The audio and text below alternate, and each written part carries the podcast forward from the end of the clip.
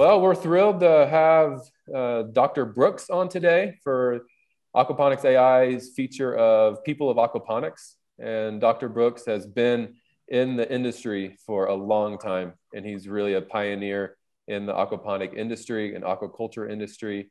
He is uh, owner of a business called Next Horizons, which is focusing on affordable urban aquaponic systems. And so we'll share about that today and he's also a professor at the Mesa Community College. So that is the shortest introduction of someone that we're thrilled to have that has so much experience, and we look forward to just hearing more about that today and how you can just share with aquaponic community more of what you're doing. And so thank you for joining us today. Uh, thank you. I, I appreciate being here greatly, Daniel.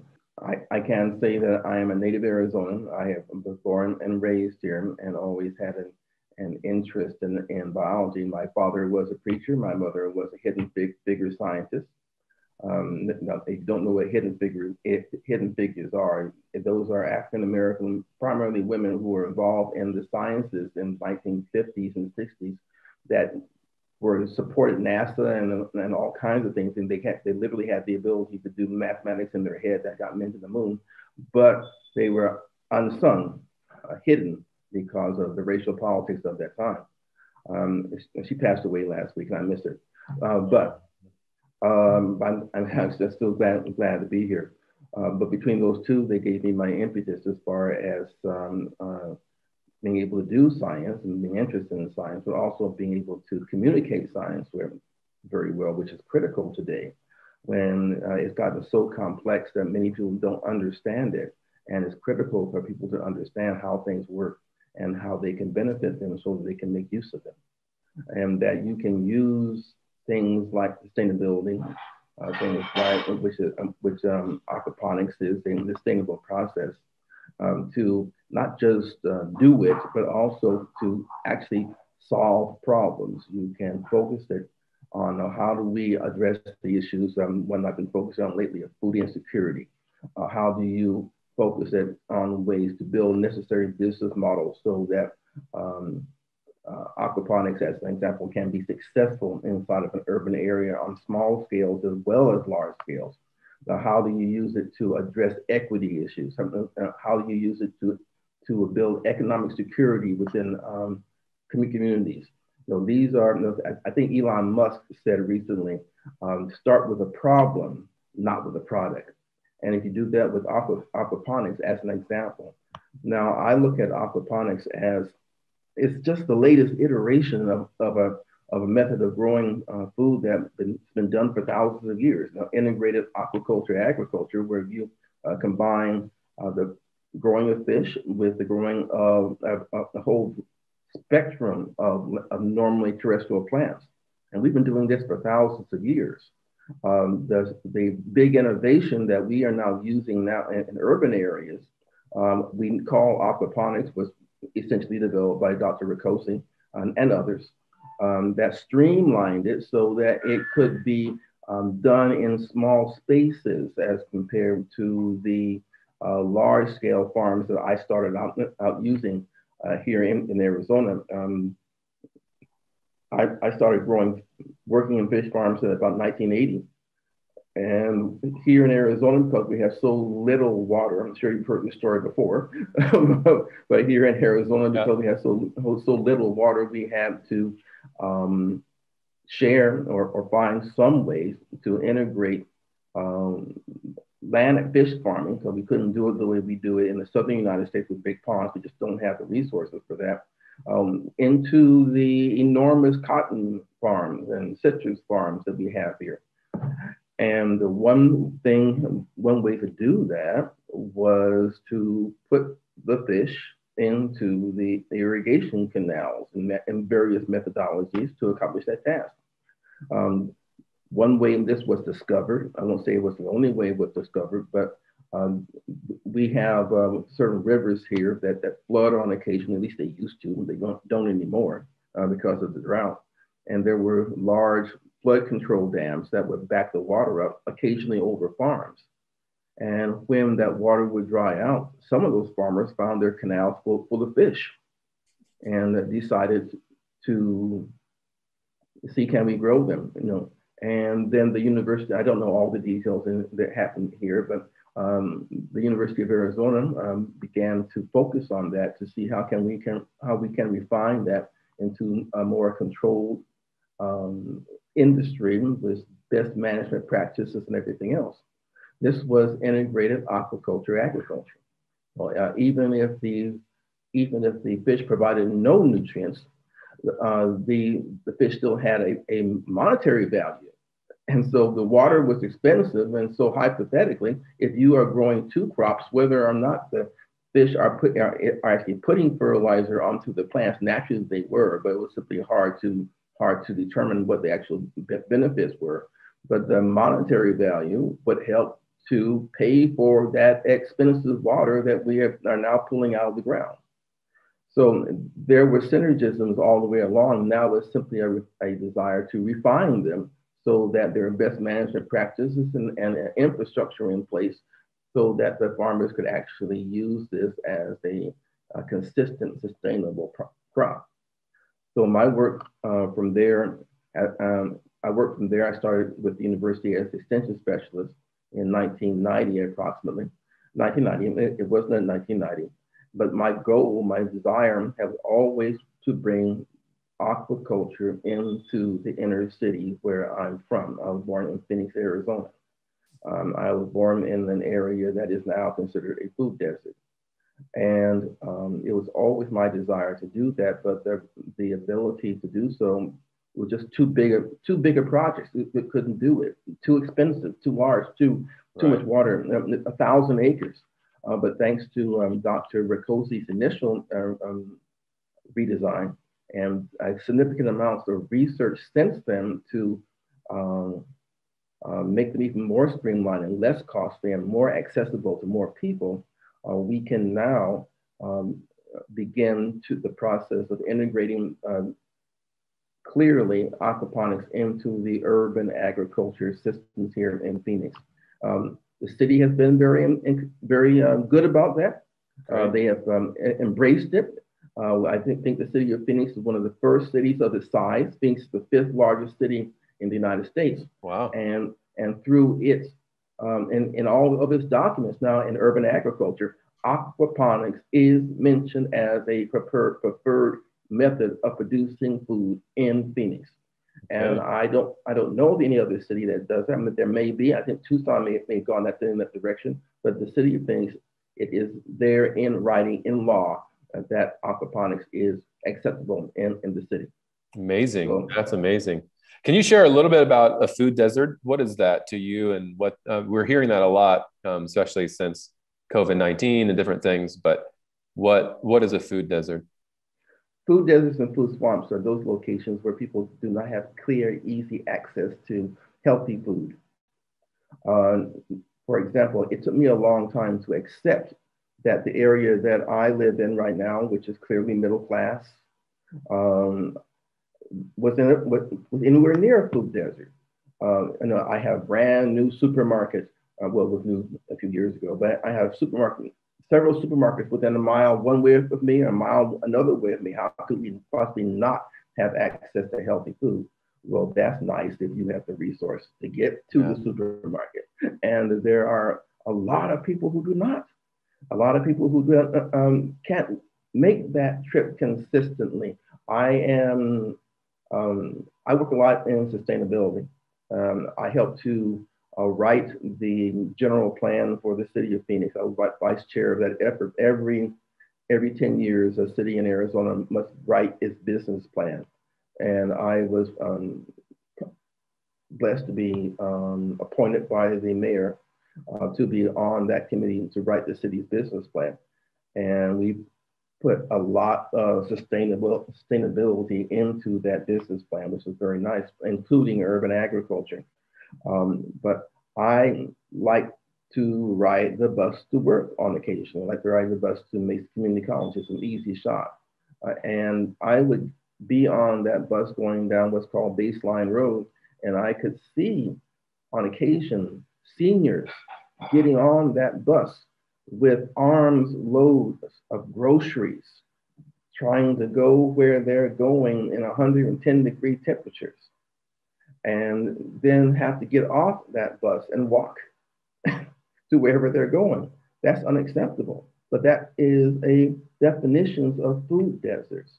And there are many other criteria. There's a thing, if you're not, if you've never seen it, it's a good, just some, some basic um, thoughts for who's listening to this. A thing called the Federal Food Desert Atlas. And you can go to that resource and you can Google it and you can put your address into it and it will show you where all of the food deserts are around where that address you put in is. And you may be quite surprised at what you see. Great. Yeah. Yeah, that's a great resource. And you developed what you were calling kind of a victory garden, or is there another name yes. for that? Can you just share well, just what are, what is a victory garden and just well, share about the impact of that? Well, the the actual uh, you you always struggle with naming something,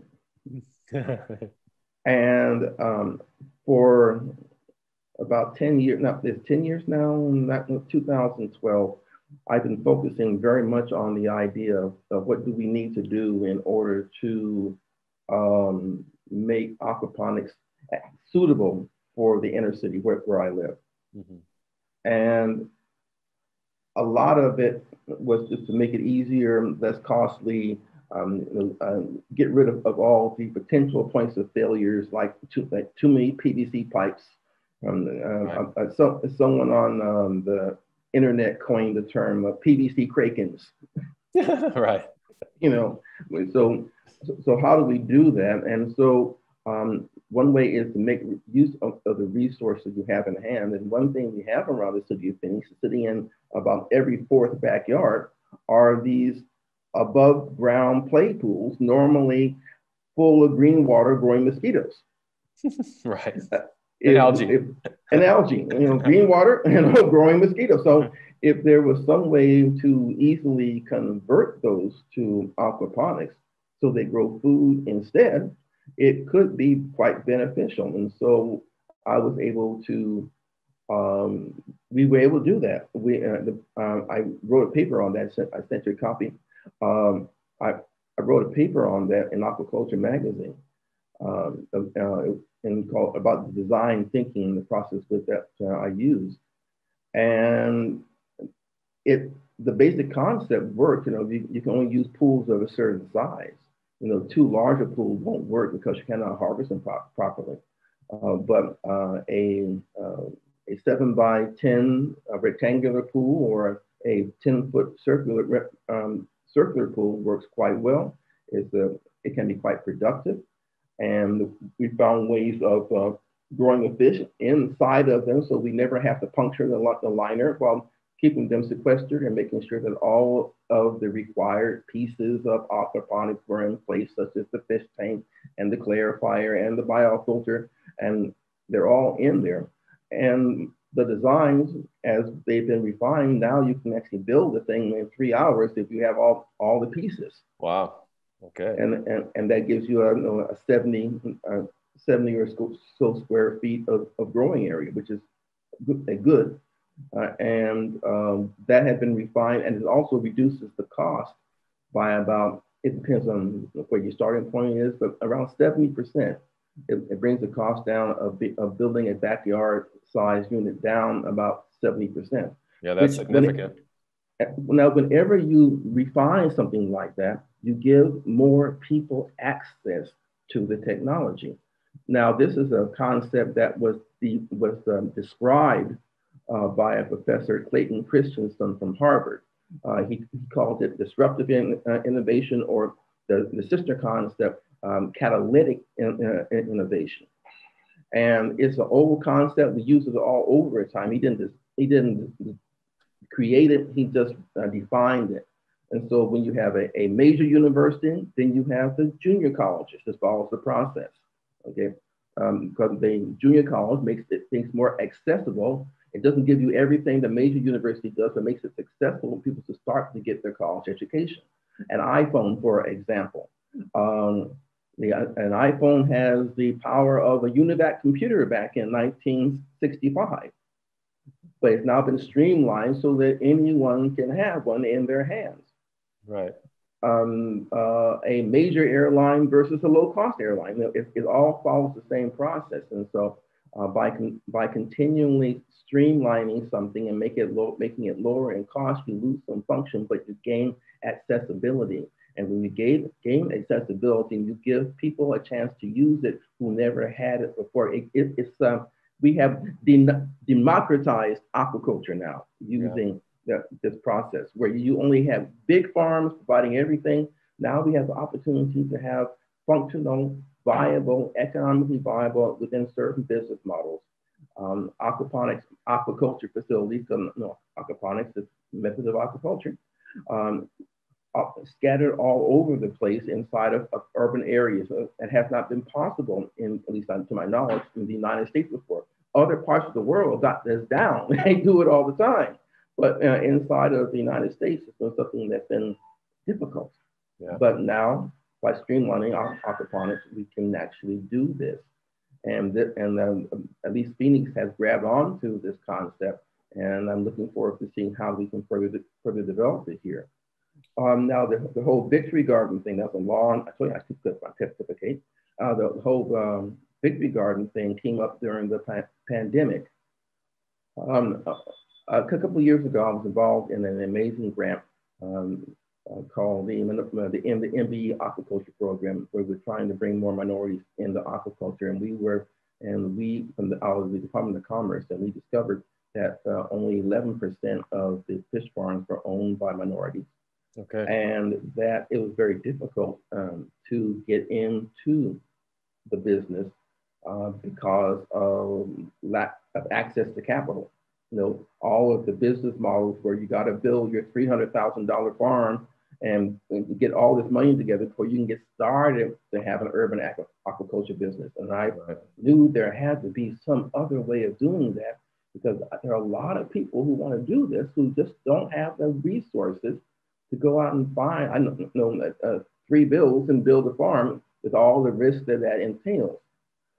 The Victory Garden movement, thanks to the pandemic, now the Victory Gardens, for those who are unfamiliar, were uh, an idea that the uh, that the Allies during World War One and World War Two implemented, so that um, the United States was not the only one. They were called war gardens at first so that the um, uh, major producers could send their food to the war effort, but we still need to feed your nation. So the idea is that everybody grow, everyone grow for your family, uh, uh, in your backyard if you possibly can, grow for your family. And in 1945, um, uh, during World War II, uh, eight, no, 40% of the food in the nation was produced from these war gardens.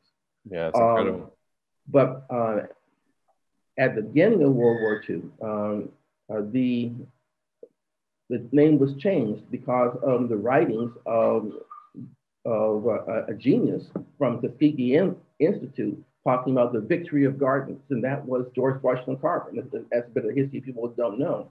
And his writings about the victory of gardens influenced the change of the name from War Gardens to Victory Gardens. And so folks with the pandemic when the food chains were broken because all so much of our food came from centralized sources and when we were unable to move food from point A to point B, uh, we began to see those food shortages and they were quite amazing to me. I saw lines of cars in my own neighborhood. I saw lines of cars in Houston, Texas. I'm like, what the heck is going on here? Um, people began to say, can we reestablish the Victory Garden idea? But the problem was our 21st century back, backyards were postage stamps compared to the backyards during World War II. So I had the idea, okay, can we use these, the, the, this aquaponic methods to change that? Can we grow 800 pounds of food in a postage stamp backyard in Phoenix, Arizona using aquaponics? And the answer, the 800 pounds was the average amount that a family grew during World War II. And the answer came out to be yes, even in a poor growing year like we had last year when we did the test. Uh, we were shooting for 400 pounds from a single system, and we only got uh, 300 and no 290, which was which was you know, two thirds of the way there. But we got a 118 degree heat wave. Right. Uh, um, well, there's a term for that. But right. uh, some people disagree with, but there's a, there's, a term for that.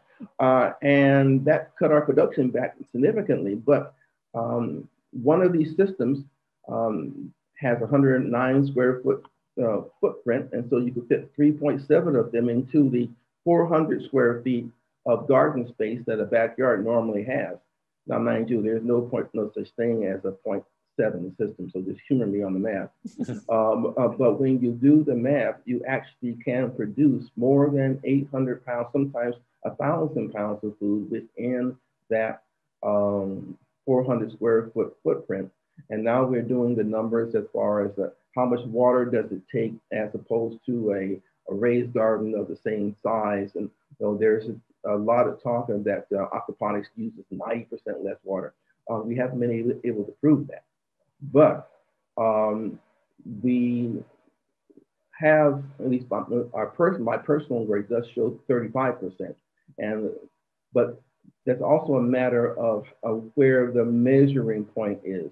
Um, the measuring point that I'm looking at is not uh, with the thing called evapotranspiration. How much water does a plant throw off during the day? I'm concerned with how many pounds of food per gallon do I produce? Right.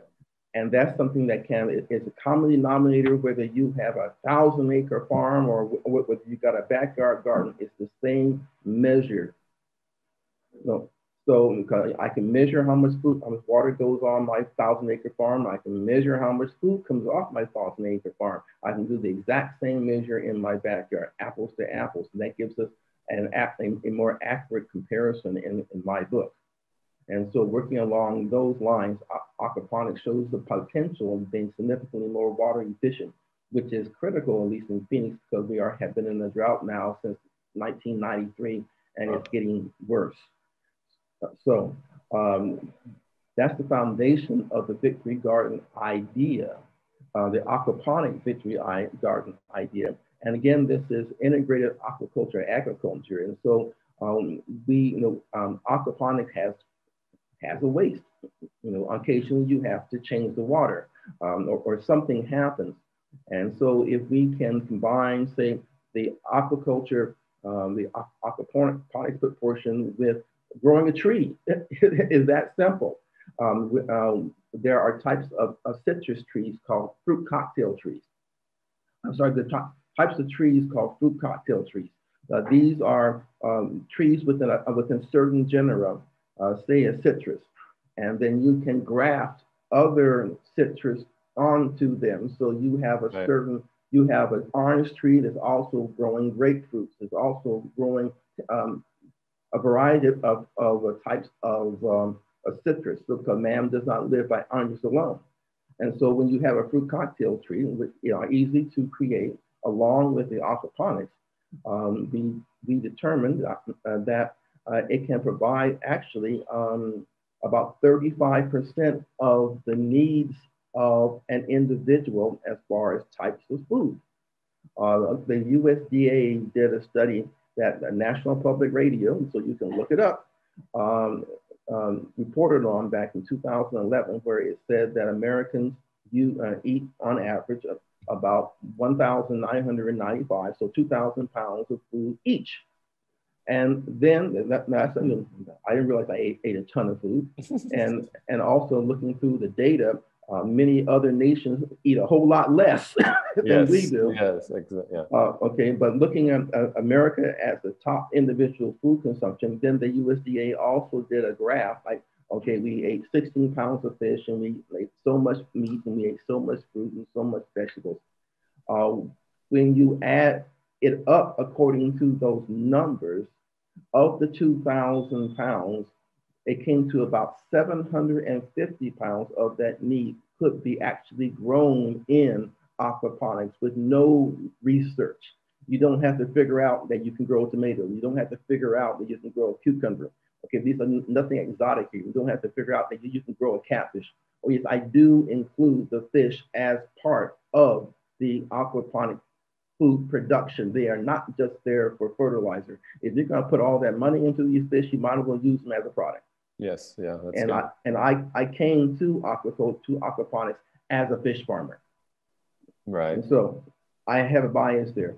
Uh, but there's so much more work to do because, for instance, certain types of plants don't like wet feet. No, they don't like to have their, you know, their feet in water. But there's so many more that do. Uh, we only in the United States have a limited um, palette, limited spectrum of fish that are um, appropriate for aquaponics currently. No, fish that do well without a lot of issues. Uh, catfish, uh, blue catfish, channel catfish, the four species of tilapia um, that are, norm are normally grow. And some people, some places use uh, per species, uh, trout where the water is cold. Uh, but there are so many other species that are endemic to the United States. I, no, I, I mean, I speak from a United States viewpoint.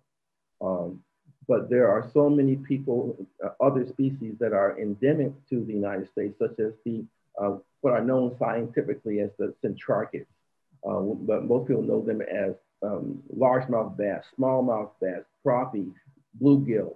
Um, they are all part of, of, the same family of fish, and they have not been developed for aquaponics. They will live just fine, but they grow very slowly. So uh, some crossbreeding or something uh, uh, is needed so that they grow at a rate that is economically viable. So you, like a tilapia, you can get to a pound in six, six months. It takes almost three years for, for a, a bluegill. And so if we could find a way to change, to improve their growth rates without doing, yeah. and the people don't like genetic engineering, so I do not promote genetic engineering.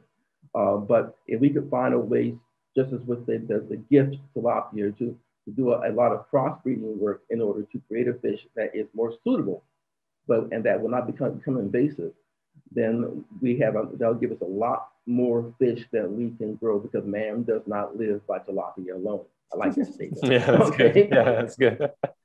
But, but, but, but then one last thing, it's very important that in these systems like this, whether it's ones that I developed or anyone else does, that you must be able to do polyculture. Uh, too much, in my opinion, of aquaponics has been focused on. We're going to grow lettuce. Well, that doesn't do a bit of, us a bit of good uh, here in Phoenix when it's 110 degrees. And we also live 200 miles from the source of half of the lettuce in the United States. Um, half of the lettuce in the United States is grown in Yuma, Arizona, which is 200 miles. So therefore it's very cheap to get lettuce into Phoenix. But if um, I have uh, been work, I have a list now of more than 150 kinds of food, um, from um, all kinds of fruiting food, uh, um, uh, vegetables, um, some root crops, such, such as, as, as radishes, uh, that actually will grow in deep water culture, giving us that spectrum of food necessary to have a, a complete or a more complete diet, actually coming from your aquaponic system. And the final thing is that business model of the Victory Garden now finally works again. The cool thing about the, business, the business model with, uh, with the um, Victory Garden is that you didn't have to go sell anything. It was all for your family. Right. Okay. So didn't. So you could grow it all for yourself, and if you could have best practices that will allow you to grow the, your food for less than it costs to buy it from the market down the street, you win. A penny saved is a penny earned. So if that um, bunch of lettuce costs you a dollar to grow a pound, while it's a two dollars a pound in the grocery store, whenever you eat your own food, you just earned a dollar. That can that dollar you're not spending because you're gonna eat that lettuce anyway. You're going to eat that mm-hmm. 700 pounds anyway. You're going to buy it from somebody. If you're buying it from yourself, you just saved your family $700 that can be put somewhere else. Yeah, okay, that's incredible. That's good. Yeah. I mean, you've been at this a long time and you are a pioneer in the field and the industry. What keeps you encouraged? What keeps you just passionate about aquaponics? I know what can you touch on that a little bit, like especially kind of where the state of the industry is now, and then where you see it, or where what's your vision? You know, five years from now, where do you want to see aquaponics? My vision of aquaponics is somewhat like what the city of Phoenix is doing uh, what, what, what is happening here in the city of Phoenix, um, both on the private sector and on the encouragement from the public sector, because they're really great people who are doing this um, on the public sector inside of, of Phoenix, encouraging the urban agriculture of all kinds. I should drop, drop a name right here, but nevertheless, Roseanne, you're doing a good job. anyway, uh, um, my, my vision, you know, is that um, aquaculture integrated integrated aquaculture, agriculture now, which we now call aquaponics, uh, is part of the clearly part of the urban agriculture foundations in, in every city that it is environmentally sound. Uh, that we have business models so that if people desire to grow food in their backyard, they can grow food in, in their backyard. Um, one of the biggest things you have in, in cities is that the city has to understand what you're doing. The city has to approve what, what you're doing. That's just the nature of the city. Living in a city is a compromise. If I want to have chickens, I got to follow the rules. Because some folks don't want to have chickens next door. So you come to a compromise. You, you follow the rules, you can have your chickens, whether they like it or not. That's how it is in the city. Uh, so that the so that we have those rules that allow aquaponics to be done. We have the business models that will allow aquaponics to be successful.